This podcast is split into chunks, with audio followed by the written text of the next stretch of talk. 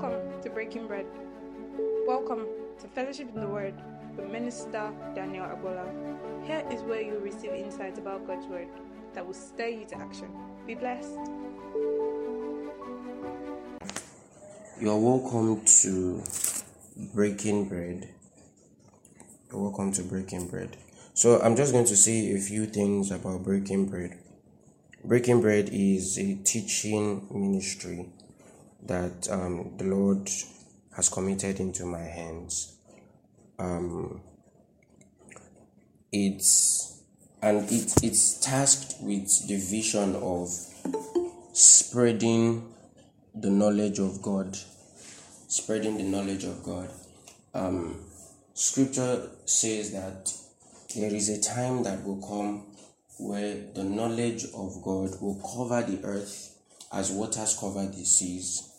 And so we're tasked, we've taken that upon ourselves to spread the knowledge of God, making God's idea and His way popular, making God's idea and His way popular, influencing influencing culture through teaching and discipleship. Praise God. I hope you got that. I'll take that again. So we're tasked with spreading the knowledge of God, making God's idea and his way popular, influencing culture through teaching and discipleship. And so once again I welcome you to Breaking Bread. And we're about to have a good time in the word. About to have such a good time in the word. So we're talking we're talking about Bible interpretation. So this was something that we started last week. So intentional beforehand, this was supposed to be a a full teaching, supposed to be a full teaching. So I planned for a teaching of about three and a half hours, but I decided to break it down. So we had the first part last week, and then this is the second part we are we are about to have now. And because some of us, some people that missed the first class, um, and it, so, so the first class I couldn't have, I couldn't record, and so I'm going to be doing a recap. I'm going to be doing a recap right now of what we discussed in the first class. So I want you to stay tight. I want you to please if you can put away distractions. Um, I want you to know for a fact that God's word is God's word is not burdensome. God's word is not difficult. Do you understand? God's word can God's word can be understood. God's word is interesting. Praise God. It's interesting. You can you can pick up your Bible and have such a good time. I'm telling you for a fact. I'm about to have a good time. All right. A quick prayer. Our Heavenly Father, we thank you. We thank you, Lord, for bringing us together under your counsel once again. We ask that as we go into your word, we ask that you guide us, that there be utterance in the name of Jesus. As the word comes, we receive it with understanding. Our hearts are ready in the name of Jesus. And your word produces in us fire to go out and to work it in the name of Jesus. We are not hearers alone, but we are doers. We are workers of the word. Hallelujah. And let the people of God say amen. Amen. All right. So um I want you guys to please encourage me. Do you understand? You can you can use the chat. Please use the chat. You can spam the chat. Do you understand? So it's a class. I'm not going to be preaching over you. We're going to be having, you know, it's and um, participation is much encouraged. Do you understand? And hopefully, if we have enough time, we'll be able to do one activity or two. Do you understand? All right. So last week, um, so the theme generally is Bible interpretation, and then last week, I decided to talk about why Christianity is a taught faith. Why Christianity is a taught faith. So, first of all, for I said for some of us that uh, are not used to um, are not used to this. Probably you saw on the flyer, you saw Bible interpretation, and you're wondering probably um, if you were like me when you're so I was born into a Christian home and I just got used to the whole flow.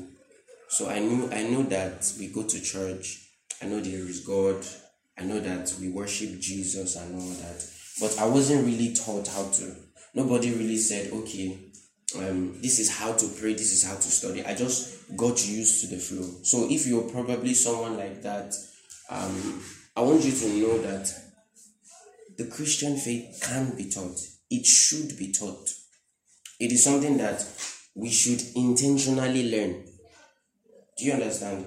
It's a discipline that we should put ourselves through intentionally. Praise God. And the truth is that it's not just the Christian faith, so to speak. It's the same with every other every other um, kind of faith or religion we have out there. And so people that received these things, people of old that received these things, documented it. Praise God. They documented it so that what they knew, what they learned, could be passed down. And not just passed down, it could be passed down in its original form. Do you understand what I'm saying? And so last week we looked at Judaism. We looked at Judaism. And okay, so Judaism was um, the culture and tradition of the Jews before Christianity. It was what they practiced. It was what they practiced. And we see, we went through um, myriads of scriptures, some of which I would be, I would just, I'll just breeze through them. So I want you to take them down. Um, please, I hope you have with your, your, your Bible, your notes, and your pen, or a jotter, or a notepad, anyone. All right, so um, I want you to take down Genesis chapter 18 from verse 19. Genesis 18 19. I want you to take down Deuteronomy 4 9, Deuteronomy 6 7, Deuteronomy 11 19, Psalm 78 from verse 3 to 8, and Exodus 13 from verse 8 to 9. I hope you got that. All right, so we're just going to be opening a few. Let's look at the Deuteronomy verses. So go to Deuteronomy chapter 4. Deuteronomy chapter 4 from verse 9. So I'll read. It says, Only take heed to yourself and diligently keep yourself lest you forget the things your eyes have seen, and lest they depart from your heart all the days of your life, and teach them to your children and to your grandchildren. And so we see we see Moses giving them an instruction here. It says, These things that you have seen, so to speak, these things that you have seen the Lord do, take, take heed to these things. Praise God. It says, um, lest they depart from your heart all the days of your life. It says, and teach them to your children and to your grandchildren. Praise God. Let's look at um, Deuteronomy chapter 6 from verse 7. Deuteronomy 6 7. It says, You shall teach them diligently to your children. You shall talk of them when you sit in your house when you walk by the way, when you lie down, and when you rise up.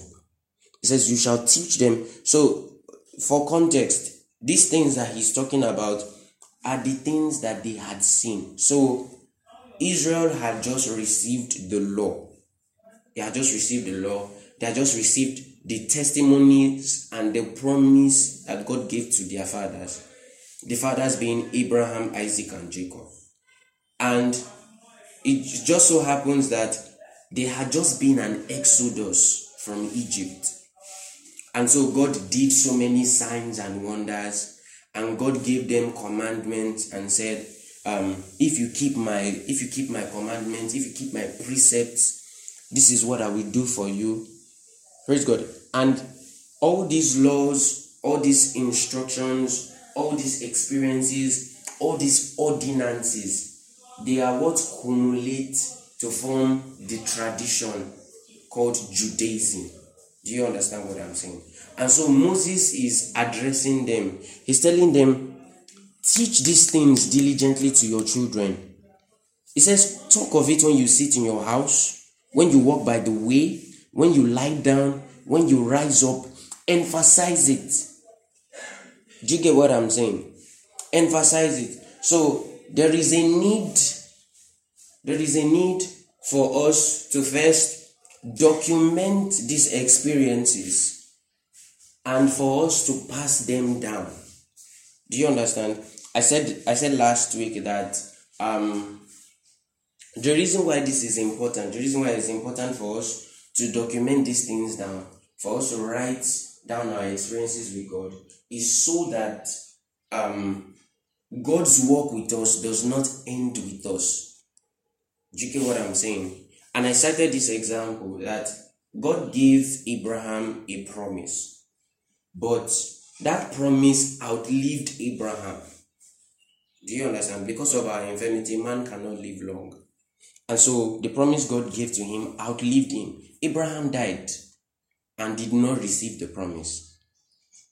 And the, the, the truth is that if Abraham had not passed down what he knew to his son Isaac, that promise would have died the moment Abraham died. Do you get what I'm saying?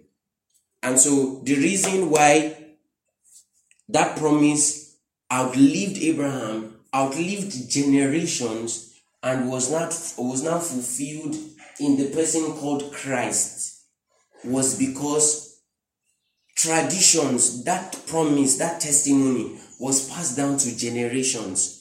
And those generations diligently kept it and passed down to coming generations. Do you get what I'm saying?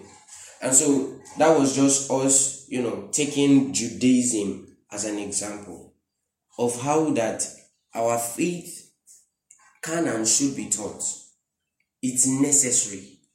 I want, I want to read to you a scripture that I didn't read the other time. In Jude, Jude verse 3. Jude has only one chapter. Jude verse 3. I hope you guys are still with me. Please let me know in the chat box. Jude verse 3. It says, Beloved, while I was very diligent to write to you concerning our common salvation, I found it necessary to write to you, exhorting you to contend earnestly for the faith which was once delivered to the saints.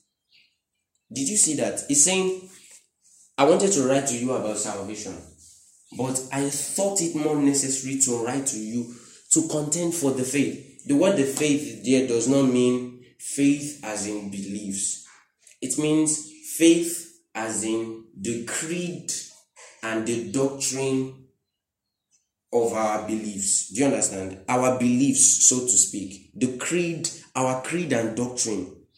Those set of rules, those set of beliefs that we that we hold on to, that we uphold in our religion. That's what the that's the faith that he's talking about here. So he's saying for for for you to earnestly contend for the faith which was once delivered. That faith in the same form that was once delivered is saying contend for it. Praise God. And um, that was just us taking Judaism as an example. And as it is um, as we as it is seen in scripture, Christianity was um, Judaism flowed into Christianity. Do you understand? And so the same um, the same manner in which traditions were kept is the same manner or was the same manner in which traditions were kept in Christianity, in the Christian faith. In fact, the apostles guarded these things jealously.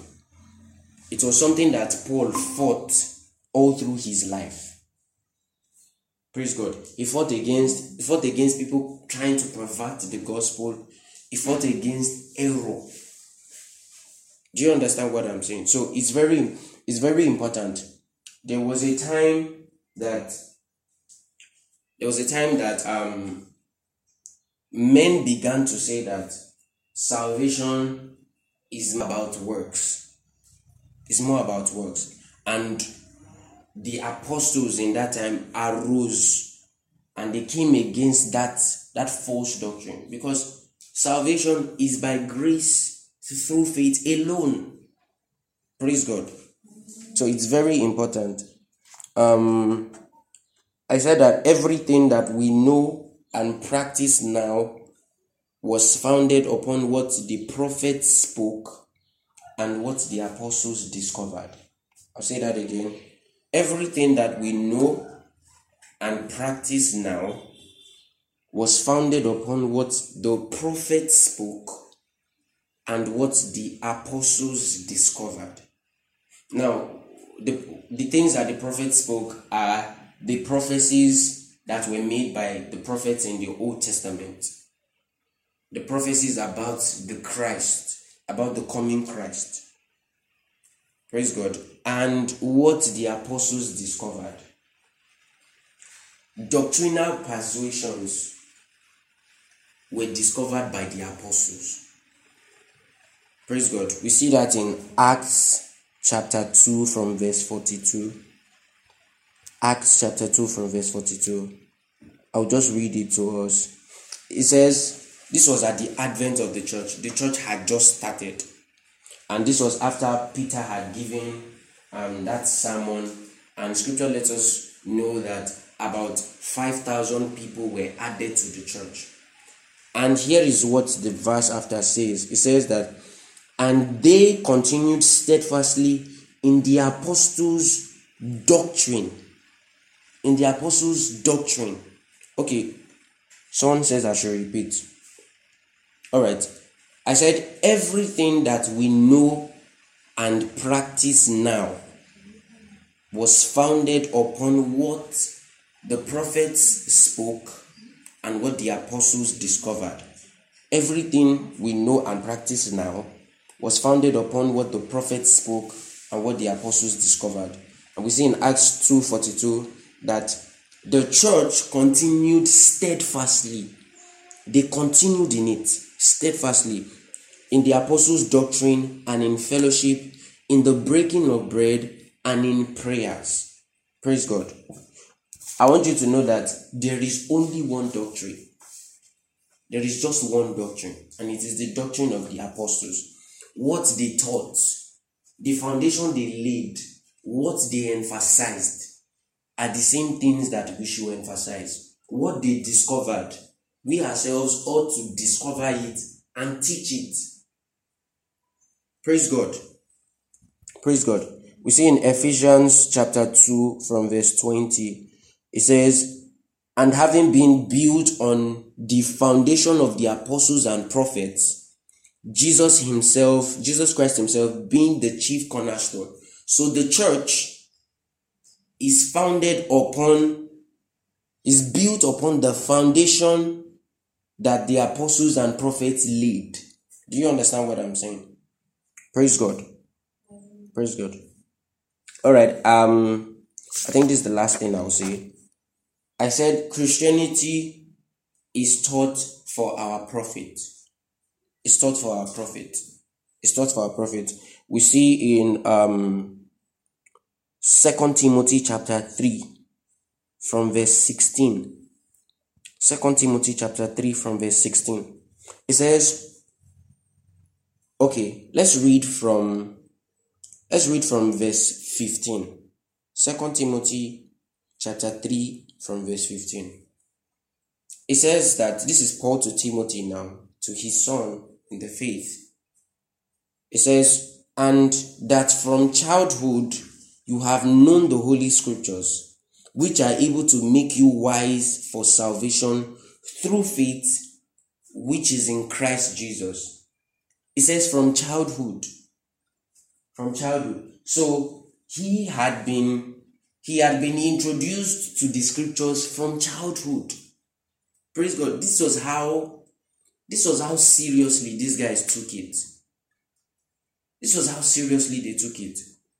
He had been learning the scriptures since he was a child. Praise God.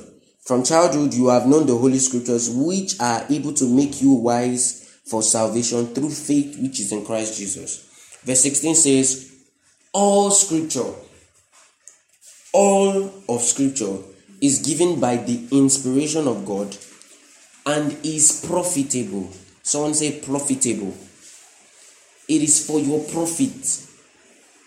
All scripture is given by the inspiration of God and is profitable for doctrine, for reproof, for correction, and for instruction in righteousness, that the man of God may be complete, thoroughly equipped for every good work. Praise God. So, Christianity is taught for our profit, that you may be complete, so that you will be complete, thoroughly equipped. Another translation says, thoroughly furnished for every good work. Praise God. Praise God. All right, so that's about it for the recap. I want us to um, go into Bible interpretation. Praise God. Please, if you are with me, let me know. Hallelujah. Awesome. Awesome. All right. So we're looking into Bible interpretation now. And let me say this there is a difference between Bible reading, Bible study, and Bible interpretation.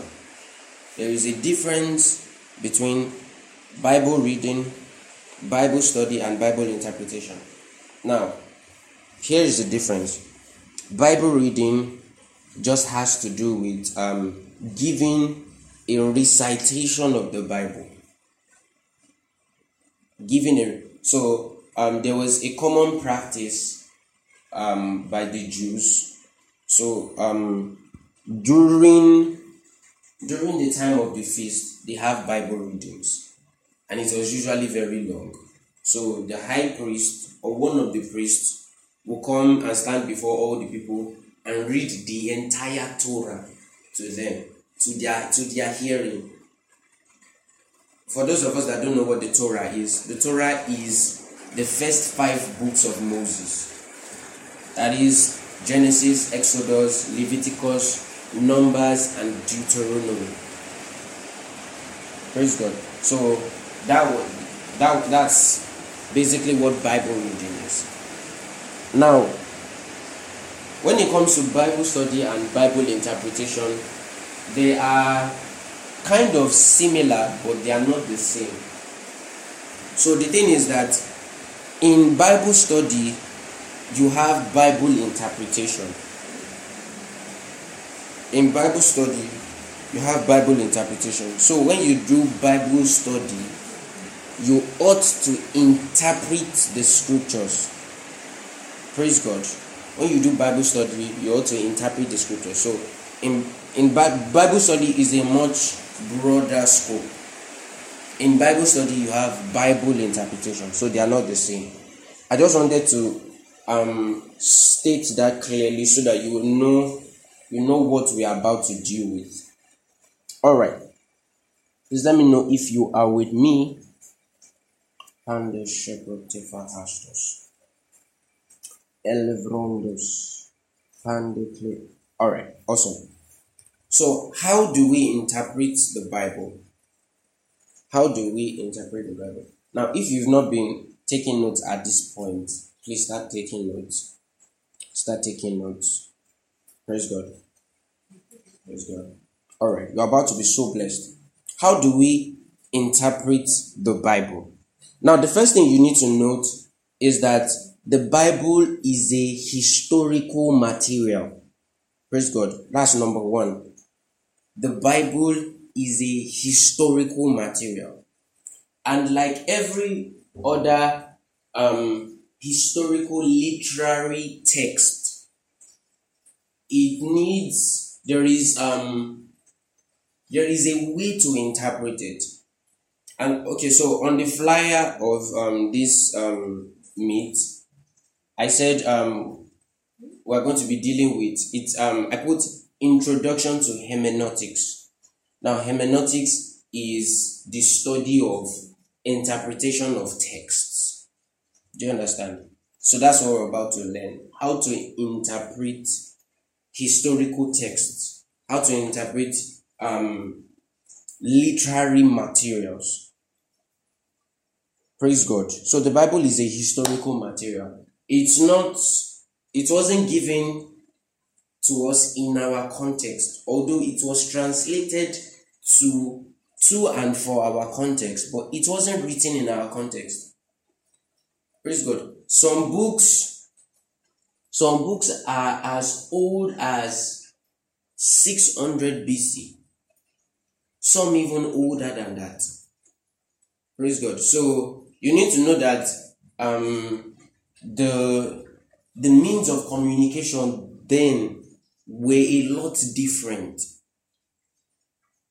Praise God the means of communication, the means of expression were a lot different. So there are there is a modus operandi, so to speak. There is a way to go about interpreting the Bible, interpreting historical materials. Praise God. That's the first thing I need you to note. The second thing is that the Bible is a Christocentric material. Praise God. Number two, the Bible is a Christocentric material, meaning that the Bible, the context of the Bible is about a person called the Christ. The context of the Bible is about a person called the Christ. In fact, I don't know if you probably asked this question before that. How how was the Bible? How did the Bible come to be? how were the books selected? I want you to know that there were a lot more historical religious materials. Praise God. There were a lot more historical religious materials. But there is a certain criteria that qualifies or that qualified the books that we have now to be part of the Bible. Do you understand what I'm saying? Now, the books for a, a, a material, for a piece of writing to be considered a part of the Bible, it needs to have its context as the Christ. Praise God. Now, what I'm saying is that if you read every every book of the Bible, every letter, um, every piece of writing its context is the Christ.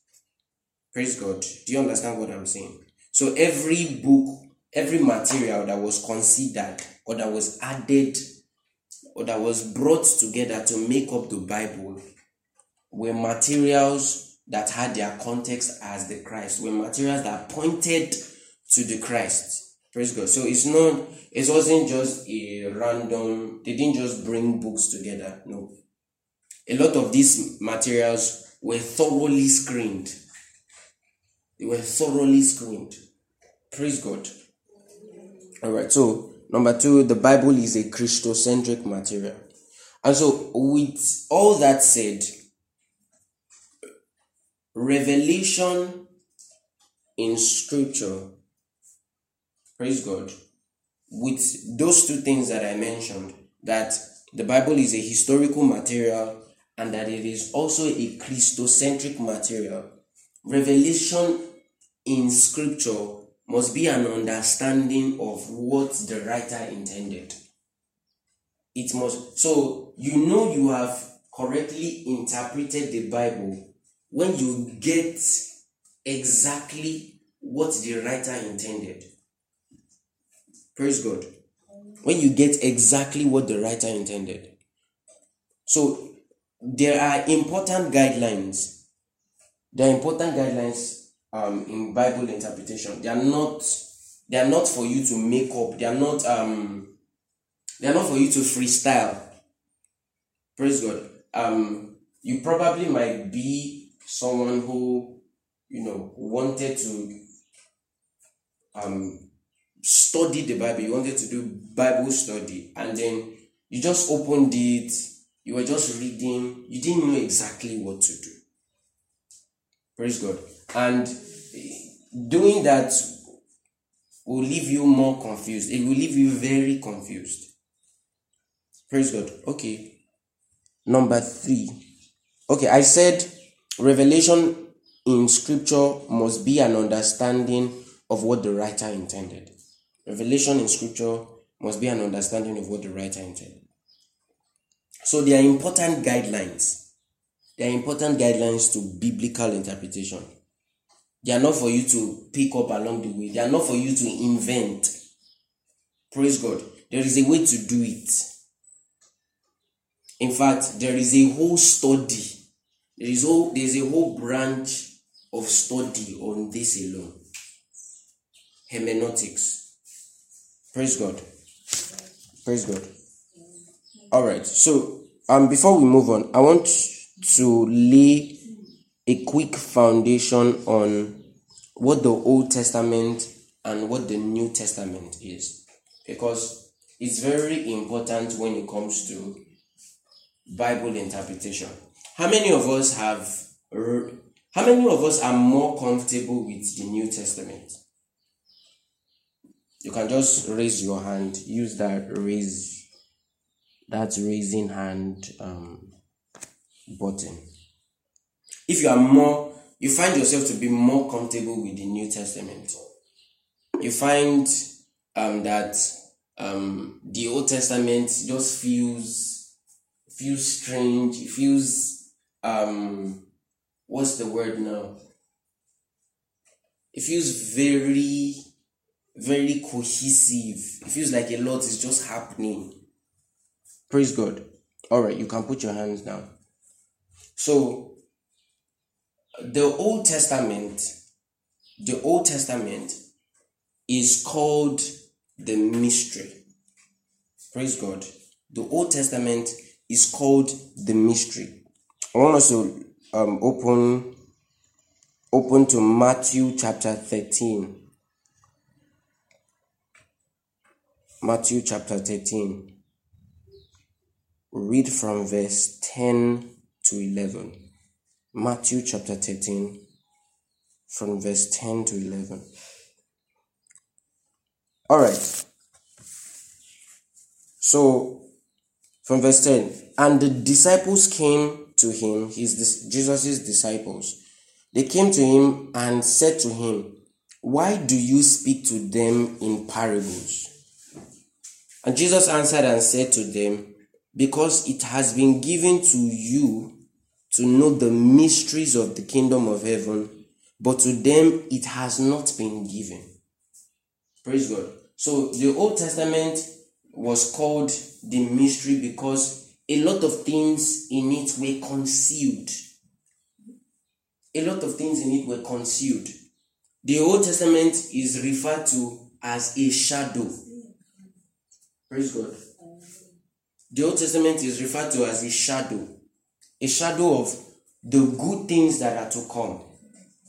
So, um, even the prophets of old, the prophets that wrote those things about Christ, that prophesied those things about Christ, they did not know what they were writing about. I think it's in, praise God. I think I think it's in First Peter chapter one. First Peter chapter one. Kalamandos devrehe pahastes.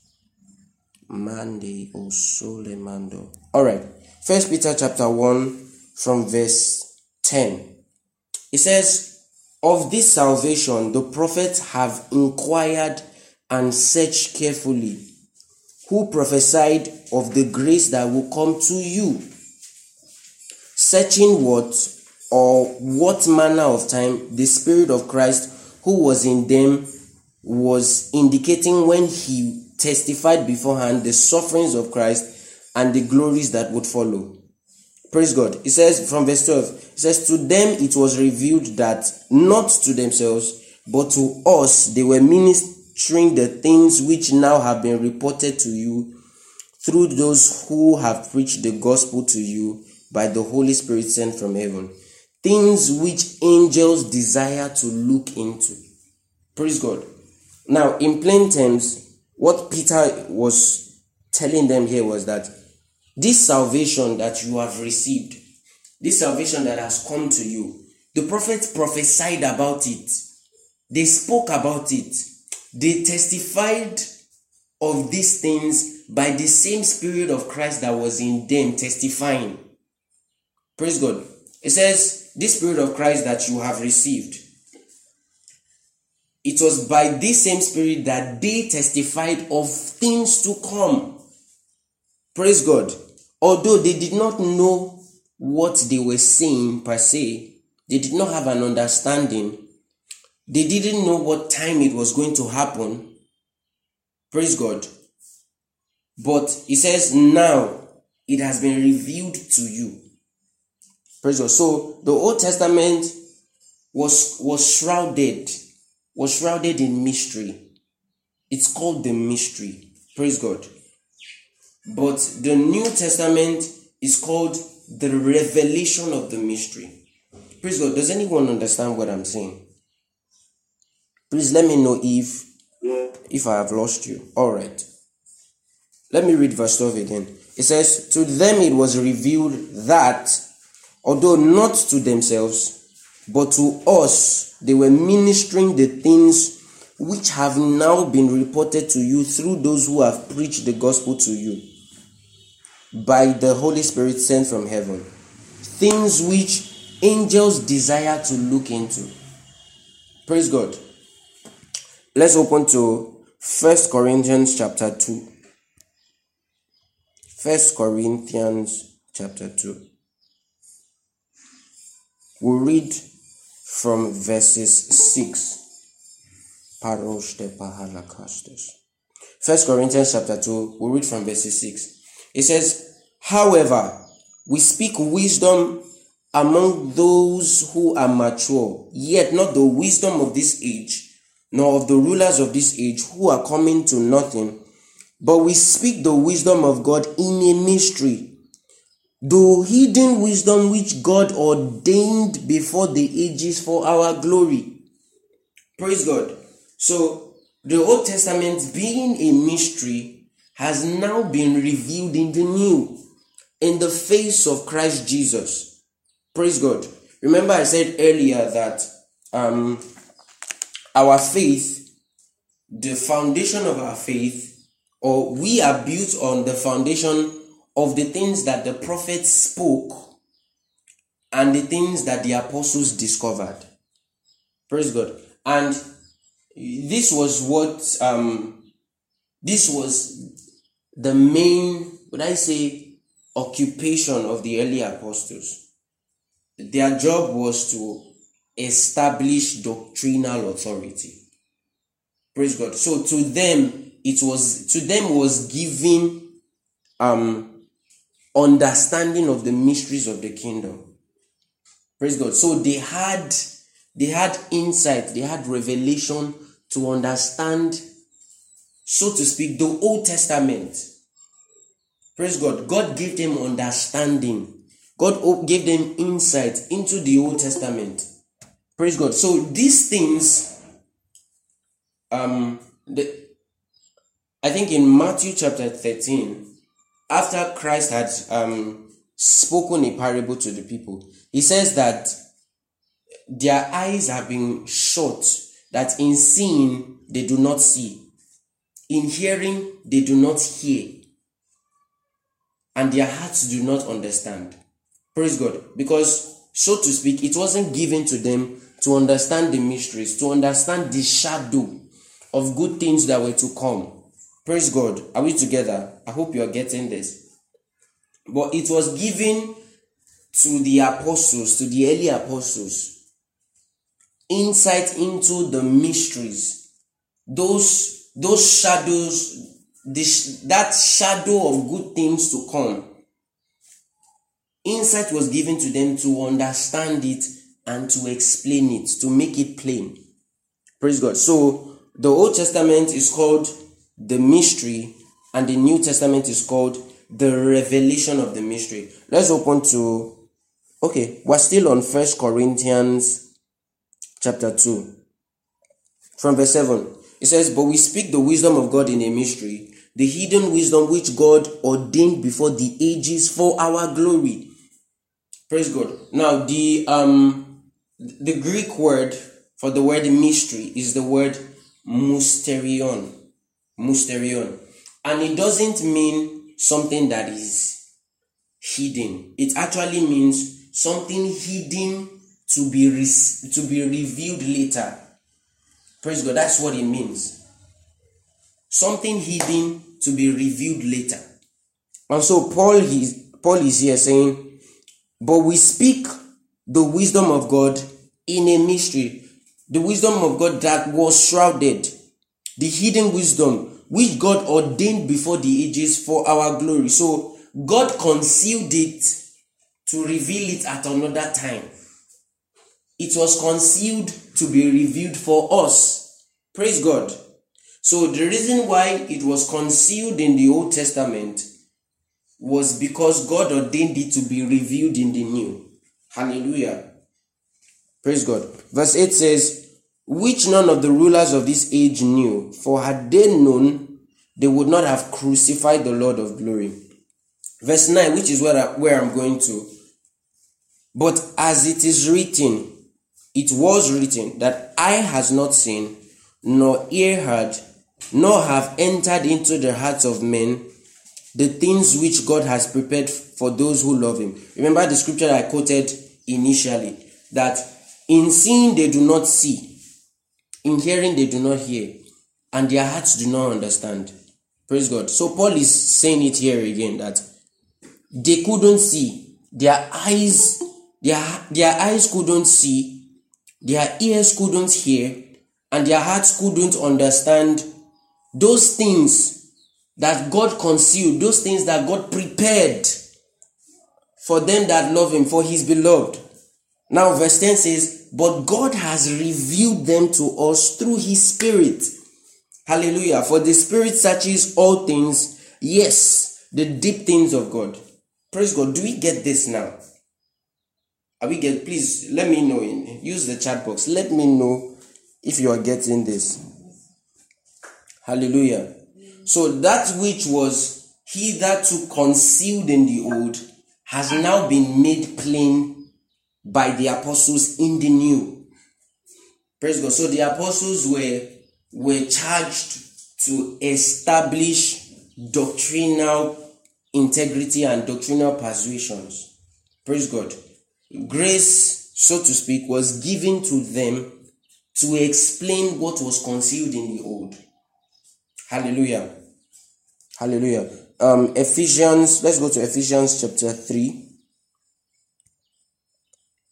Ephesians chapter 3. I hope you are opening your, your Bible. All right. Ephesians chapter 3. Okay, so this is Paul speaking. Uh okay, Ephesians chapter 3 from verse 1. So here Paul was speaking to the Ephesians and he was declaring to them the instructions or praise God. He was speaking to them per se about the um, instructions God had given to him regarding his call. Hallelujah. Listen, says, For this reason, I, Paul, the prisoner of Christ Jesus, for you Gentiles, if indeed you have heard of the dispensation of grace of God, which was given to me for you. Hallelujah. Are you seeing this now? So, this is an apostle of Christ Jesus. I, I don't know, probably you've wondered why um, the apostles, especially Paul, was very audacious. Praise God. Because it was given to them. The grace was given to them to establish doctrinal authority and persuasions. Praise God. So he's saying here now I, Paul, um, an apostle of a prisoner of God, a prisoner of Christ Jesus for you Gentiles. If indeed you have heard of the dispensation of the grace of God which was given to me for you, how that by by what? I hope you are following. How that by revelation he made known to me the mystery as I have briefly written already. So he, he had already explained some things in chapter 1 and chapter 2. Please read the book of Ephesians. It's a very sound book. How that by revelation he made known to me the mystery. So what is the mystery? What do we know as the mystery right now? Type it in the chat box. What is the mystery? Table Shire. I'm waiting for you. Oh. What is the mystery? Is now will know if you guys are really with me. Alright, the Old Testament. The Old Testament. So, how that by revelation he made known to me the mystery by which, when you read, you may understand my knowledge in the mystery of. Are you seeing this now? He's saying that so that when you read it, you will understand my knowledge in the mystery of Christ. You understand what has been revealed to me. Praise God. Which in other ages was not made known to, to the sons of men. It has now been revealed by the Spirit to his holy apostles and, and prophets that the Gentiles should be fellow heirs of the same body and partakers of his promise in Christ through the gospel. So this was what Paul received. This was Paul's revelation into in Paul's revelation in the mystery that the Gentiles should be fellow heirs. This was what God revealed to Paul that the Gentiles should be fellow heirs.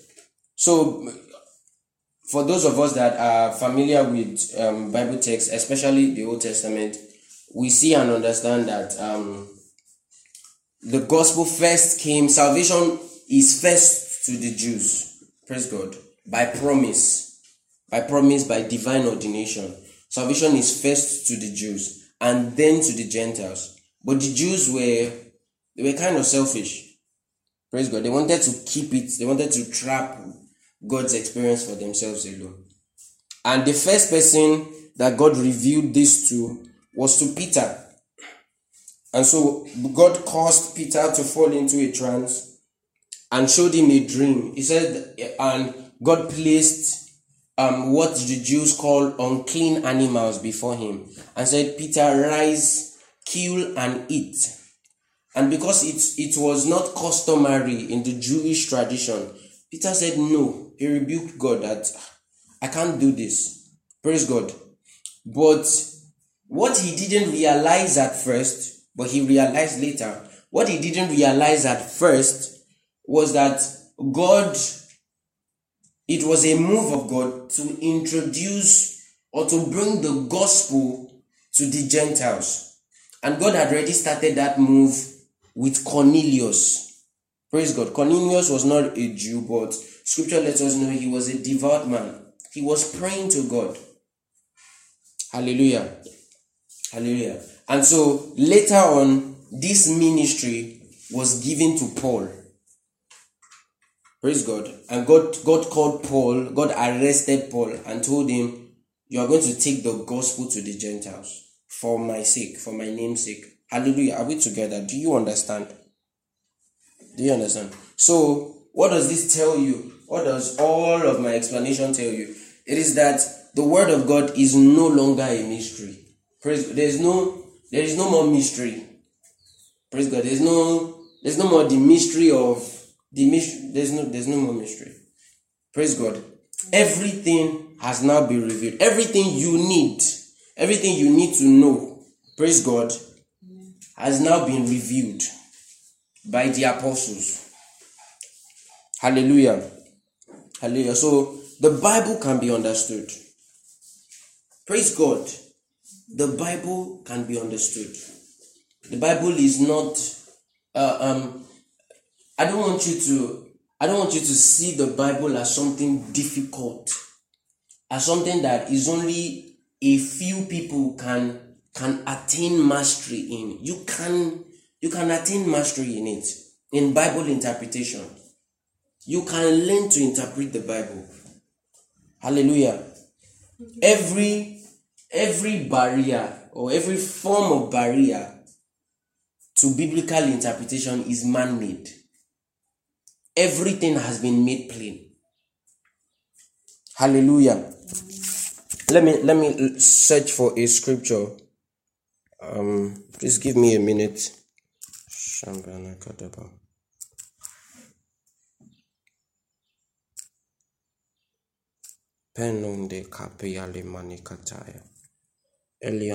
Rusto shatabos. All right. Let's open to Second Corinthians chapter 3 from verse 12. Second Corinthians chapter 3. Talamando Shekte Kabahai. Second Corinthians 3.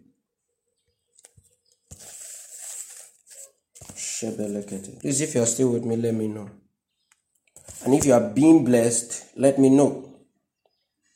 Hallelujah. Hallelujah.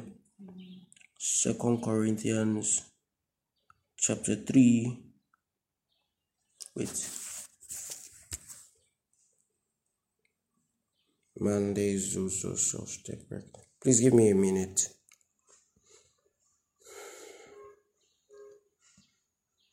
Mm. Pelinondre.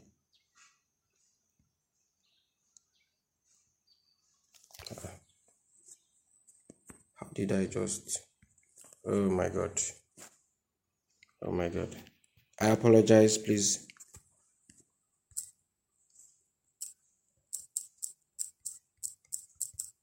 Mandi Shopete Coprestos. Mm. Okay, Second Corinthians, yeah, Second Corinthians 3 from verse 12. All right. It says, so Paul here is talking about the law. It says from verse 12, therefore, since we have such hope, we use great plainness of speech. Great plainness of speech. Hallelujah great plainness of speech. Um, Galatians. I'm sorry, all these scriptures are not in my notes. I'm just just because I want I want to emphasize something. Panicon celebriontes. Elevrion sumbricofates. Inamande shepete. O solamande cabahates. Galatians chapter 1. Where is that scripture? Penandure Fahatesash. Mande Kabalakai. Eh?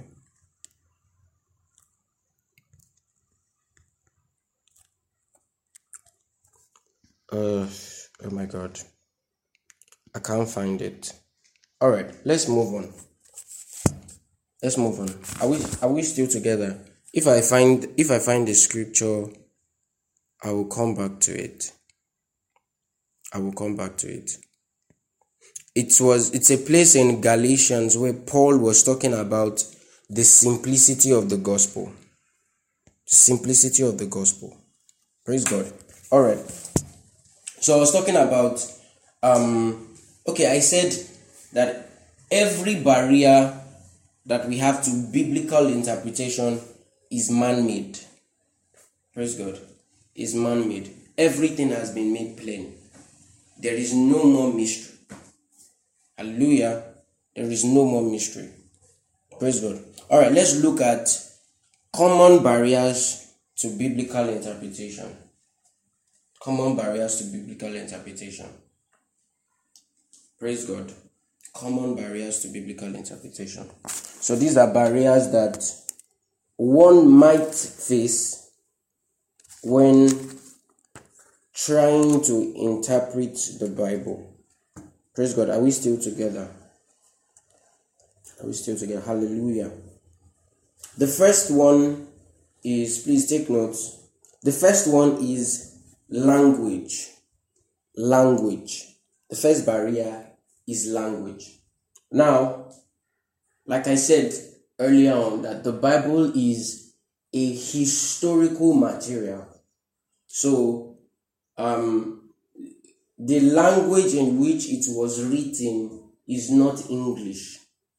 Praise God. It's not English. It was translated to English. So the Old Testament was re- originally written in Hebrew, and the New Testament was written in Greek, and some parts were written in Aramaic. Praise God. The Old Testament was originally written in Hebrew. The New Testament was written in Greek. In fact, the original word is Koine Greek, but just use Greek. Was written in Greek and parts of it were written in Aramaic. Praise God. Praise God. So it was trans it was translated to English. It was not the the expressions um the the use the use of language was not or it was not originally in, in English. Praise God. And the thing about those um, early languages is that they were much richer in expression. They were much richer in expression than the English language. The English language, people people see, even though it's it's a very popular language, I think the most popular in the world right now. It's the, the, the English language is is kind of like a false language. Praise God. Praise God. So a lot of other languages like Hebrew and Greek, they were much more richer in expression.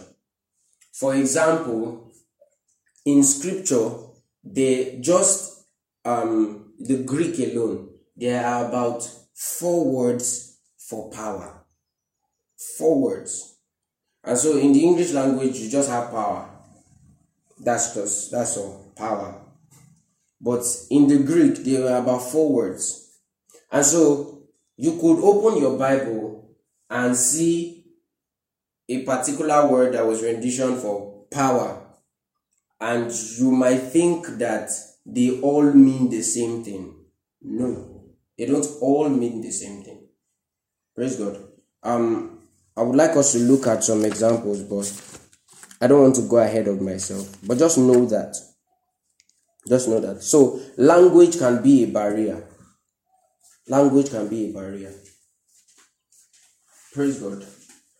There are some expressions, there are some expressions in Hebrew and in Greek that the English language might not be able to render specifically.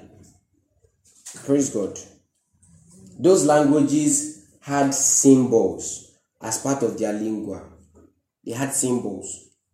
Not a word though, a symbol. Praise God. So language um could be so when when um when the scriptures was interpret was translated, sorry, when the scriptures was translated, it was translated to Old English. Old English. The old KJV not this particular KJV, the old one. That one, um, that one used to have um the word Zion. They used to spell it with T T Z I O N. I don't know if you've come across any Bible like that where the word Zion was spelled with T T Z I O N. Those ones used to have Ami on top. So it was originally translated into that. Praise God. Into Old English. Before we now have um, the more revised versions of KJV. Praise God. So language could be a barrier. And what can help you overcome this barrier is by studying newer translations. by studying newer translation.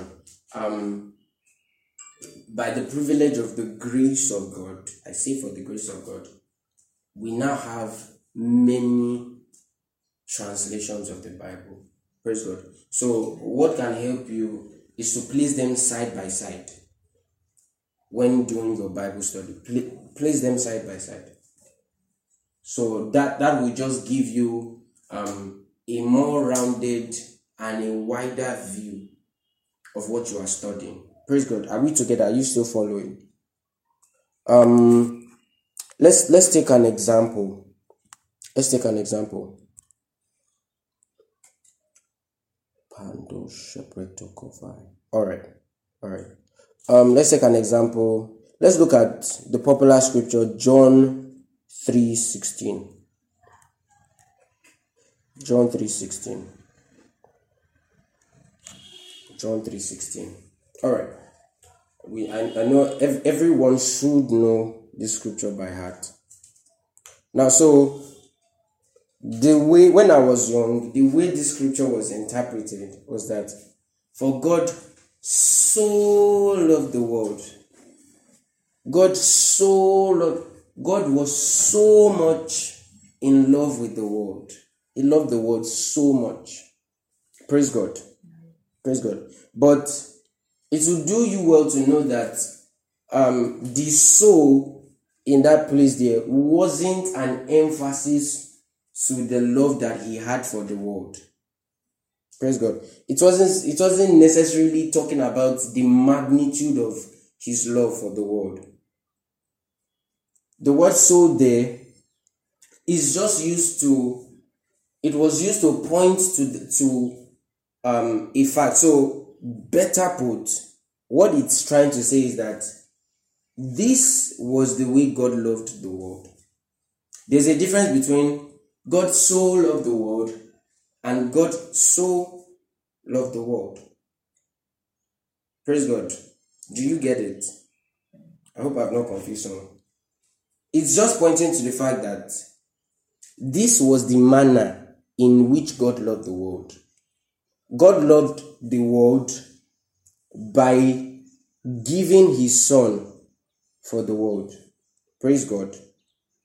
Praise God. Are we together? God loved the world in this manner.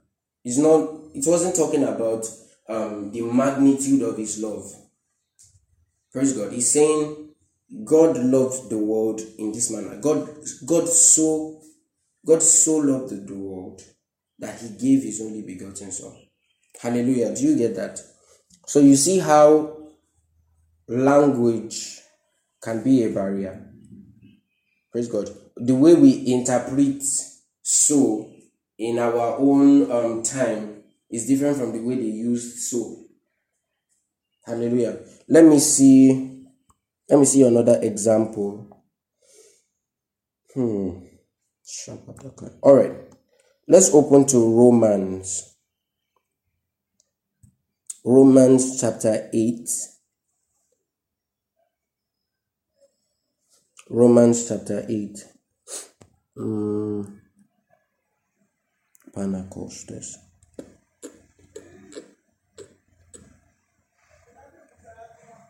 All right, from verse 12. From verse 12. Are we together?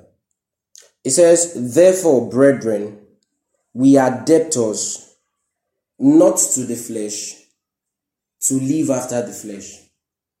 Praise God.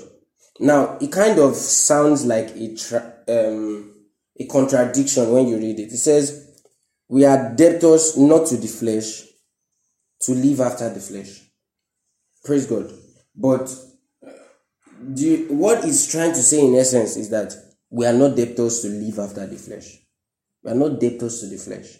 Hallelujah. But the way in which the language was structured just made it seem like it was a contradiction. Hallelujah. That's just an example. Praise God. All right. The second the second barrier is figures of speech. So the first barrier was language, the second is figures of speech. Now, just like in just like in um in communication just like in communication we have just norm our day our day-to-day communication. We use figures of speech. Praise god. We use figures of speech. In the same way the bible has figures of speech. All right. Okay mark what what would what do you want me to repeat? Just put it in the comment box. Romans 8. Romans, okay, Romans 8, verse 12. That was the verse. Romans 8, verse 12. It says, Therefore, brethren, we are debtors not to live, not to the flesh, to live after the flesh. Praise God. So it sounded like a contradiction, but what it was saying in essence is that we are not debtors to live after the flesh. Praise God. All right, so we are on figures of speech. So just as we have, just as we use figures of speech in our communication daily, either we, we are aware of it or not, it's the same way we have figures of speech in the Bible.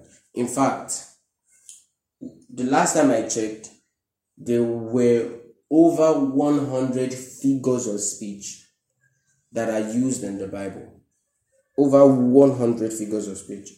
But I'm just going to give us four. Praise God. The rest you can you can find them out yourself. You can do your own research. Praise God. But these ones that I'm about to give you are ones that are used um, consistently. All right. The first is simile. Simile. So the Bible uses simile. What's what's a simile? A figure of speech used to compare things. A figure of speech used to compare things. So it uses the words as and like. Uses the word as and like. Praise God. You see that in Matthew chapter 10. Matthew chapter 10 from verse 16. Matthew 10 16. It says, Behold, I send you out as sheep in the midst of wolves. As sheep. It doesn't mean that um because I send you out as sheep, I want you to I want you to start acting like a sheep. It's just using comparison. I'm sending you out like sheep. So there are certain characteristics of sheep that is comparing you to. Praise God.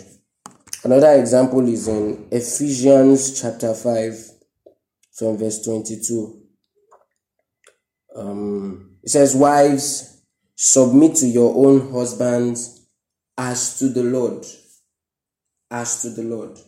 Praise God. So, the same way you submit to the Lord, submit to your husband. That's what it's saying. Using comparison, as and like. The second one, metaphor. I think I'll just run through this. The second one, metaphor. A figure of speech that uses actual comparison. So, metaphor uses actual comparison. So, for example, um, we say he is like a sheep. Metaphor we say he is a sheep. Praise God, you get it.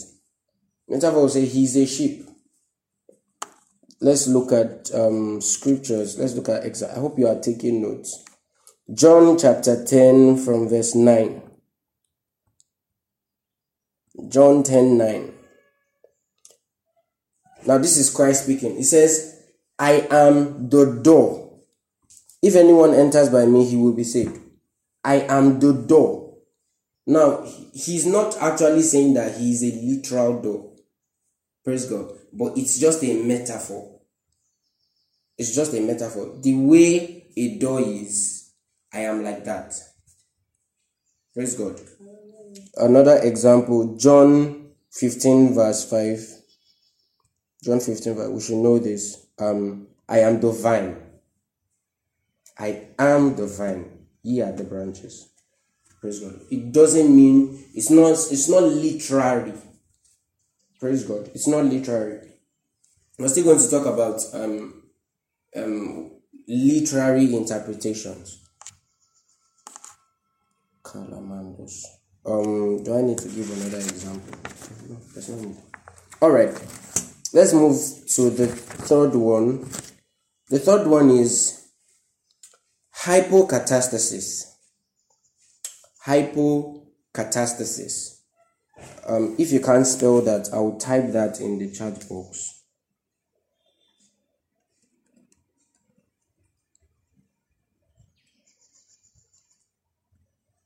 Hypocatastasis. So, hypocatastasis.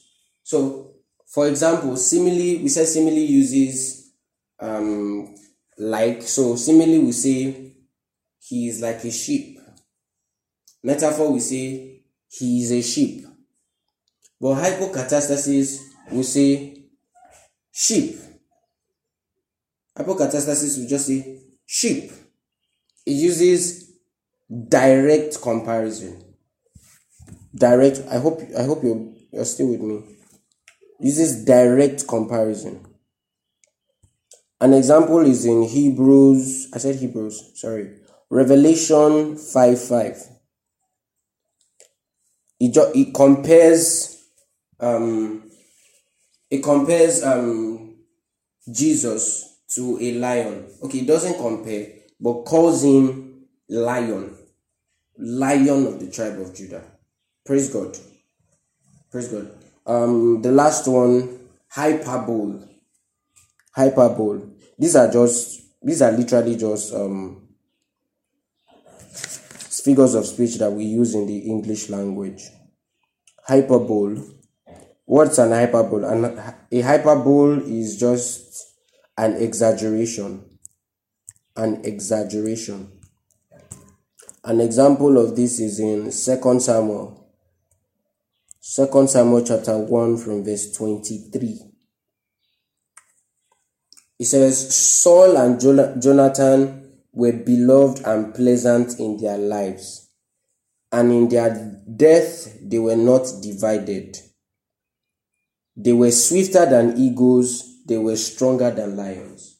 Praise God. So I hope you know here that it doesn't mean literally that they are. Praise God. This is this is actually very important to keep you out of error.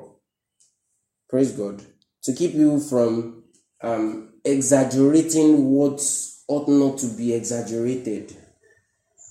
Praise God. That's why we're talking about figures of speech. So that you know, um, you'll be able to identify what kind of statement this is. Praise God. Now, the third one is cultural context. Cultural context. And this is probably one of the most important because context remains the most reliable way to understand what is being said. Context remains the most reliable way to understand what is being said. Praise God. So, I think I said this last week that when the scripture was written, it wasn't written to us. Praise God. The it was written in a particular context, it was written to particular people. Praise God. It wasn't written to us. We exist in a different time, in a different culture. It wasn't written to us, but it was written for us. Praise God. So there is a context in which that thing that the writer said, there is a context in which it was said. Hallelujah we live now in different contexts. For example, for example, in some cultures, it is customary to shake hands when you meet someone. But in some cultures, they don't shake hands, they bow. In some cultures, they can they, they can be so um they can be so formal and they you know once you meet them they just hug you and they start giving you pecks here and there. Praise God. So cultures differ. When you understand the um, the cultural context, it's easy to get um, what the writer is saying, so to speak. Praise God. You notice that the parable of the parables of Jesus were mostly around farming. So he will talk about a farmer going out to sow seed. We talk about a good shepherd, you know, tending to his flock. One of them got missing, one of them got stolen, and the likes like that. It was because that was what the people in that time could relate to. If Jesus was in our time, he would definitely use, he definitely use something different. Praise God. Are we together? Let's um open to let's read a scripture. Luke chapter 7. Luke chapter 7 from verse 36 to 39. Just talking about context. Luke 7:36. It says then one of the Pharisees asked him to eat with him, and he went to the Pharisee's house and sat down to eat. And behold, a woman in the city who was a sinner, when she knew that Jesus sat at the table in the Pharisee's house, brought an alabaster flask of fragrant oil and stood at his feet behind him weeping. And she began to wash his feet with her tears and wiped them with the hair of her head. And she kissed his feet and anointed them with fragrant oil. Praise God. As as weird and awkward as this may sound, it was actually it was actually something they, they, they used to practice in that time. They wash one another's feet. Do you understand? So it wasn't it wasn't something the reason why the reason why some some Pharisees because if you read down the reason why some Pharisees started um judging started judging was because of who she was, not necessarily because of what she was doing. Because she was a sinner. So they be according to the Jewish customs, if someone who is known as a sinner comes into contact with you, if they touch you, you are defiled. Praise God. You see that when Jesus addresses the issue, he says that it's not what it's not what um, comes into a man that defiles him, but what comes out of him. Do you understand what I'm saying? So that was the culture they had there. In fact, this particular Pharisee, Jesus was even accusing him that you invited me to your house, you did not peck me, you did not wash my feet. But this woman came and washed my feet, and you are now having an issue with it. Praise God. Do you understand what I'm saying now? All right. All right. So let's look at laws of Bible interpretation. Okay, a question. All right. You can unmute.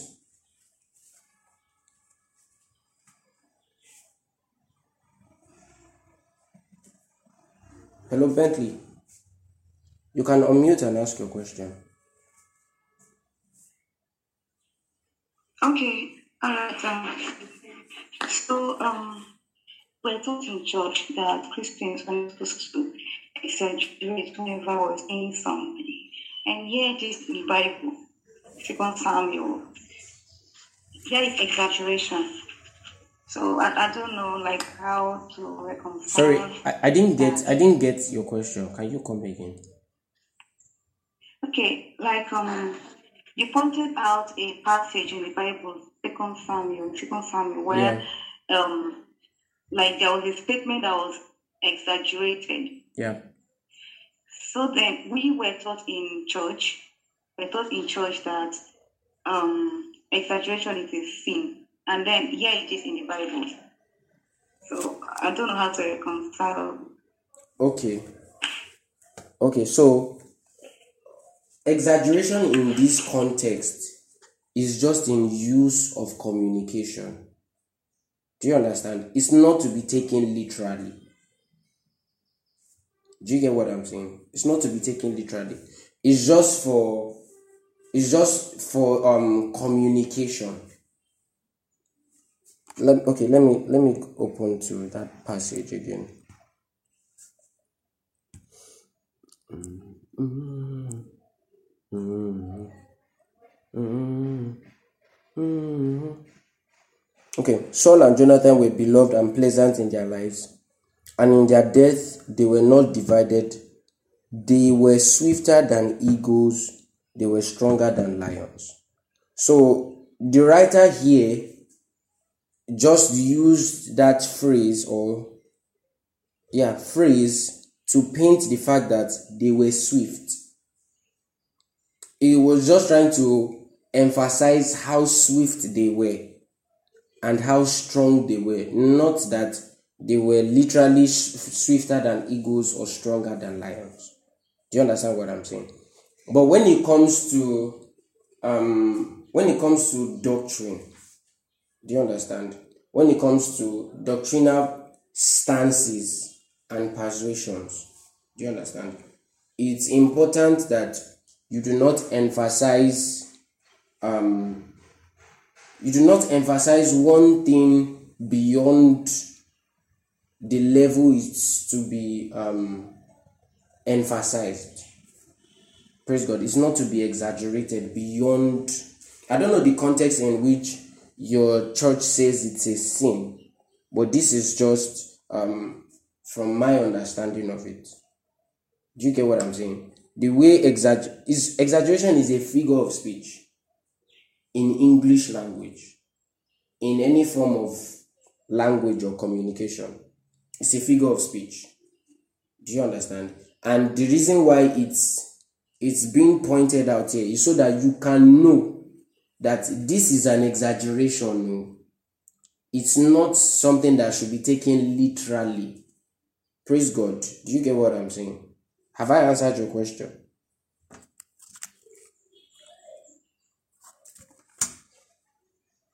Yes, you have. Um, and I'm so sorry. I have another question.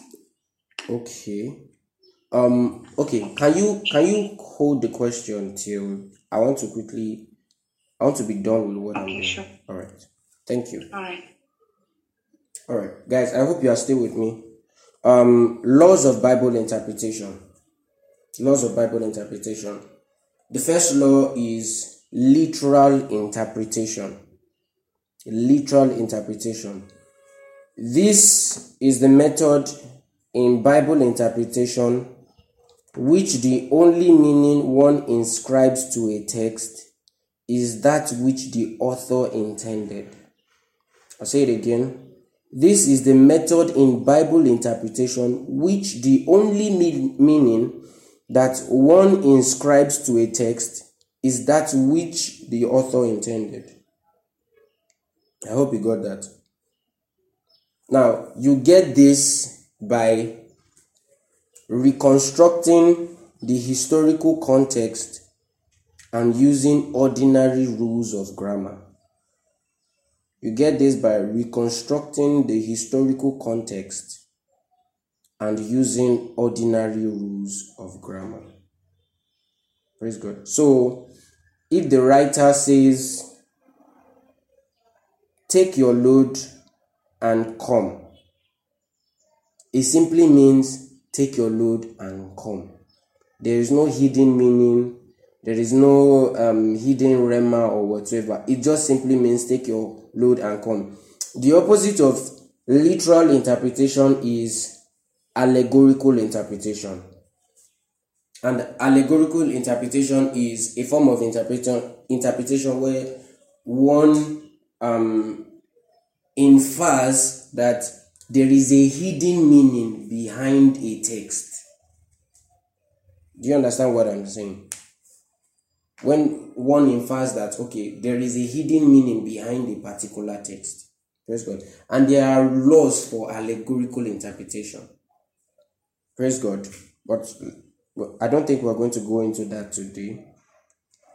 Literal interpretation, I said this is the method in Bible interpretation which the only meaning one inscribes to a text is that which the author intended.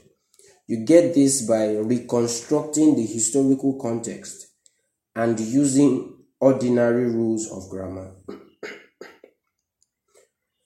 It also states that when the plain, obvious sense of scripture makes common sense, we are to seek no other sense. Did you get that? when the plain, obvious sense of Scripture makes common sense, we are to seek no other sense. When the plain, obvious sense of Scripture makes common sense, we are to seek no other sense. In other words, a text cannot mean today what it never meant. Praise God. If I say, take your load and come, if I wrote it in a letter to you, take your load and come, it cannot mean five years later another thing apart from take your load and come. Praise God. Praise God. These are laws of Bible interpretation. These are um, the must haves when it comes to Bible inter. There are things that you must obey. Praise God. When when something is literal, you take it as literal. Hallelujah. The second law is the principle of corroboration. The principle I, I really hope I need you to take notes. Please take notes. The principle of corroboration. And it simply means letting scripture interpret scripture letting scripture interpret scripture a correct interpretation will always be consistent with the rest of scripture. Praise god. A correct interpretation the way you can know that your interpretation of scripture is correct is that it will be consistent. It won't contradict the rest of scripture. Um second corinthians chapter 13 we see that in second corinthians chapter 13 from verse 1 it says this so paul was writing to the corinthian church. It says this will be the third time i am coming to you. By the mouth of two or three witnesses every word shall be established. So you cannot establish doctrinal authority or a doctrinal standing on anything except it bears witness with another verse of scripture. It must not contradict another verse of scripture. Praise God. Praise God. Don't don't arrive at a conviction that has not been sufficiently corroborated. Don't arrive at a conviction. Don't draw convictions from ideas that have not been sufficiently corroborated. To, cor- to cor- corroborate means to support with evidence, to make something agree, to make things agree with one another. Praise God. Um, we see in Habakkuk, because I, I, I, I don't think we have enough time to be going through scriptures again. Um, take these verses down Habakkuk 2 4, Romans 1 17, Galatians 3 11, Hebrews 10 38. Habakkuk 2 4, Romans 1 17, Galatians 3 11, Hebrews 10 38. And they all say that the just shall live by faith. Praise God. That's what all the scriptures say, all those verses say. The just shall live by faith. And now that is an example of um, a conviction that has been sufficiently corroborated. When, when two or more scriptures agree with a particular standing, then it is sufficiently corroborated. Then you can base your conviction on that. Praise God. Did you get that? I hope I have not lost anybody. All right. Um, the third one, the context principle. The context principle. I said the first one was literal interpretation. The second one is the principle of corroboration. The third one is the context principle. And it simply means that the meaning of a word or phrase or sentence or paragraph must be derived from the context. The meaning of a word, a phrase, a sentence, or a paragraph must be derived from the context. Praise God. So, even when studying words, so to speak, when you are trying to make meaning of a sentence, you are supposed to make meaning of it in light of the context. Context is the most important. Is context is the most important. What is the idea behind this this chap this um letter that was written to these people? What message is the writer trying to pass across? It is when you understand that, then you can now understand um, each word, each phrase, each sentence. Praise God. I said, I said if there was time, we were going to do activities, but I don't know if we will be able to do that. Let's just look at an example. So, Paul was writing to the Galatian church. He was he was making an attempt to confirm their faith, to reestablish what he had taught them before. Because his his issue with them was that other people came and tried to um and tried to um confuse them or shake their faith regarding what they had been originally taught about the gospel. Do you get what I'm saying? so that's basically what Paul's letter to the Galatian church was about. They he had heard about how other people came and were preaching wrong things, were preaching contrary things to what he had taught them before. And so he wrote to them again regarding that. That's the context.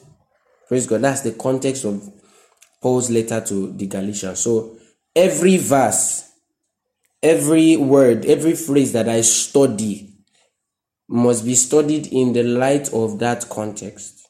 Praise God. Are you getting this? I hope you guys, I really hope you guys are still with me. All right. Um.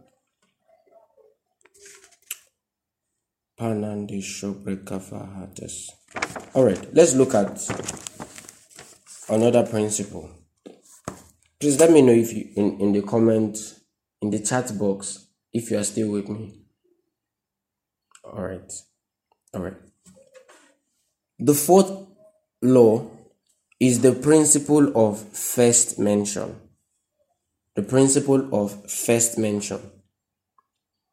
And it states that the first mention of any fundamental word usually presents the general conception of the subject and its use through scripture. The first mention of any fundamental word, it usually presents the general conception of that of the subject and its use through scripture. Praise God. So when you come across a particular um, a, a particular word in scripture, a fundamental word, so to speak, a pivotal word, so to speak. For example, now, like salvation, it says that the first you you go to the first place in scripture that it was mentioned. Praise God, because that usually presents the general conception and use of that word. Do you understand? The first mention usually presents the um, the full scope and use of that particular word. Um, let's look at an example. Um, Genesis two twenty four, talking about marriage here. When God first spoke about marriage, Genesis two twenty four. So it was Moses that wrote this. It says, Therefore a man shall leave his father and mother and be joined to his wife, and they shall become one flesh. Praise God. So this is where this is the first mention of this particular subject matter. Praise God. And if you want to understand this subject matter, it is first it, it, it um it is best that you come to the point where it was first mentioned because the place it was first mentioned usually gives um the true or the real scope of that subject matter. I hope you get what i'm saying. Praise god. Praise god. Um i'm trying to i'm being conscious of time now. That's why um i can't really go because i still have some things i want to talk about here. All right but do you get that? Do you get the principle of first mention or do i need to come again? Do i need to explain better if you get it let me know.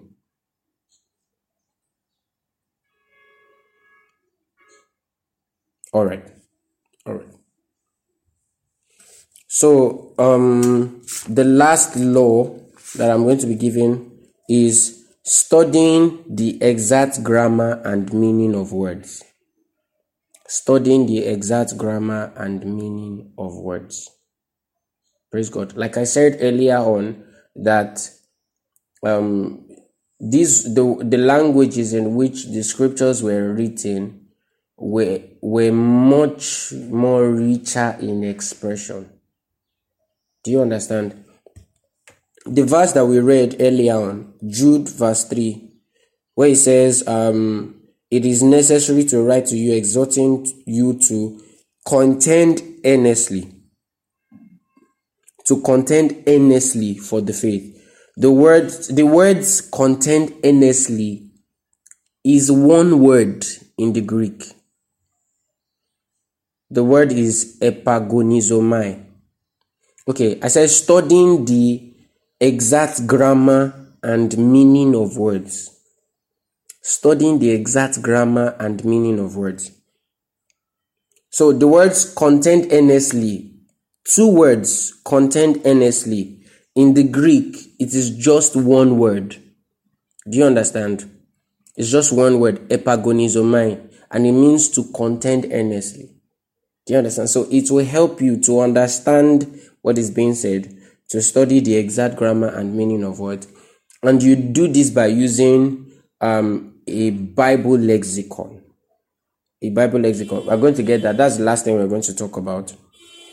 Um another example let's open to second timothy 2.15 second timothy 2.15 oh sorry.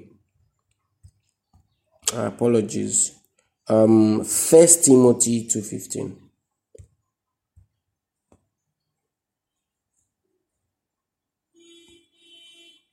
see first timothy 2.15 oh my god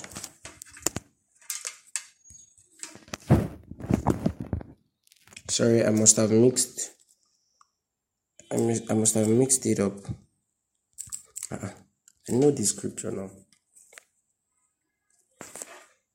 Oh man they search the okay second timothy 2.15 uh, it must be the version the bible version i'm using. I'm not familiar with this thing. All right second timothy 2.15 it says be diligent to present yourself approved to god a worker that does not need to be ashamed rightly dividing the word of truth. The kjv says study to show yourself approved. But the real word there actually means to be diligent. Do you understand? Praise god. Are we together? All right so let's look at the final thing for the day. We've already spent quite some time. Let's look at the final thing for the day. Tools for bible study. Tools for bible study. Number one we've talked about this before. Other translations of the bible. Other translations of the bible. This one is actually compulsory it's actually compulsory it's necessary because you have the means praise god if you have the means why not use it why not use it? It helps to it helps to avoid generalization and preconceived notions. Praise God. It it um it takes away the the notion of this is what I think. Do you understand? Like I said, we can still apply the principle of corroboration to this. In the mouth of two or three witnesses, a truth is established. So when you check two or three translations, and um, it's easier to get what exactly is being said. Do you understand what I'm saying? Because it is some people have had issues with some translations. Some people have issues with KJV. And so it's advisable not necessarily to, not necessarily to do away with KJV, but to add or to use other translations of the Bible. Do you understand? KJV is important. KJV is very important, but use instead of just sticking to one, use other translations. I use other translations of the Bible. Praise God. Praise God. Um, number two, lexicon and concordance. Praise God. Lexicon and concordance. Um, so what's a what's a Bible lexicon? It's it's um it contains all the words, all the words that were that are used in scripture in their original languages. So it translates, you can know the exact meaning of a word and how it is used by checking the lexicon. Do you understand? So a, a so some people some people usually ask that what's the difference between lexicon and concordance? A con so for example, um, we have a dictionary now. Let's use for example a dictionary. Inside a dictionary, we have the English lexicon, that is the words. The words in the dictionary, that's the lexicon. It's the same way with concordance. You have the concordance and then you have the lexicon in the concordance. Do you get it? So lexicon and concordance is very important. It's very, it is it is very important. You need to have a Bible lexicon because if you are studying if you are studying a material that wasn't originally written in your language, you can't really understand it without consulting um, the materials or the languages, the words in in the languages in which it was written. Do you understand what I'm saying? All right. The last thing, every believer should have Bible commentaries. Every believer should have Bible commentaries. So, what are commentaries? Commentaries are like summaries of chapters of the Bible. So, for example, I don't know, I don't know about you.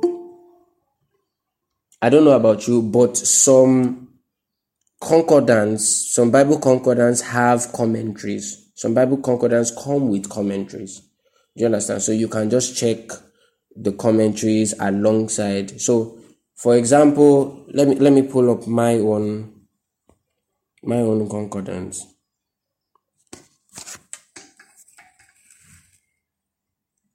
So if you need recommend for those that don't have, for those that don't have, um, get you can go to Google Play. That is on for those using Android or for those using um App Store. You can get Strong's Strong's Bible. That's the name. Strong's Bible. Let me type it.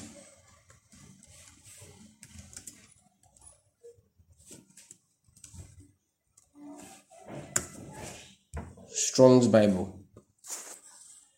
It comes, it's like a full package. It comes with um, the lexicon and even the Bible itself. All right, com- well, commentaries. So, um, commentaries just give you a guide. So you you are reading what it is. What it is is that you are reading um summaries of people who have read that um, particular chapter or book. Do you understand? So they are they serve as a, as a guide. But mind you, they are not always correct. Do you understand? They are not always correct. So you are not supposed to depend on on Bible commentaries. Do you understand? But if you want to have, I use them when I want to have a much broader scope of something I'm studying. So I just want to get, I want to see people's perspectives. Do you understand? But it's very important that you judge even as you are reading people's perspective because sometimes some of them are wrong. Do you understand what I'm saying? But it's important. All right. Uh, that that's all. But I just want to add one more. The final one is follow a good Bible teacher. Follow a good Bible teacher. Follow a good Bible teacher. This is this is very important. It will change your life. It will change your life. Follow a good Bible teacher. Praise God. Have someone have someone that you are following. Have someone um have someone you are feeding from. I think we talked about this last week. Paul Paul wrote to Timothy and he says he told him he was telling Timothy Timothy you have known my way and manner of life. You have known my persecutions, you have known my faith. Do you understand? What is going on? All right. So he was telling Timothy, You have known my faith, you have known my hope, you've known the battles I have fought. Praise God. Timothy was an example of a, a, very good follower of Paul. Praise God. Praise God. So have someone have someone you are have someone you are following in doctrine, in labor in the word. Praise God. Have someone you are following. It's very important. Many of the things that many of the things that we know or that we have okay, let me use my let me just use myself as an example. Many of the things that I know today were not things that I found out by myself, were the things that I was taught. Praise God. And it is important that you ha- see so that you won't end up being confused. Do you understand? I will advise you to follow just one person. Have follow have someone you are following, but let it just be that person. Do you understand? Because in as much as we are in the body, we are all in the body, we are all preaching Christ. Some people emphasize some things than others. Sometimes some people might contradict one another. So it's just advisable to follow one person. Stick with one person. Do you understand? It's, it's okay to honor other people, but have somebody that you are following. Do you understand what I'm saying? Are we together? Praise God. We are no more responding. Oh my God. All right. All right. So um that's that's all that we will look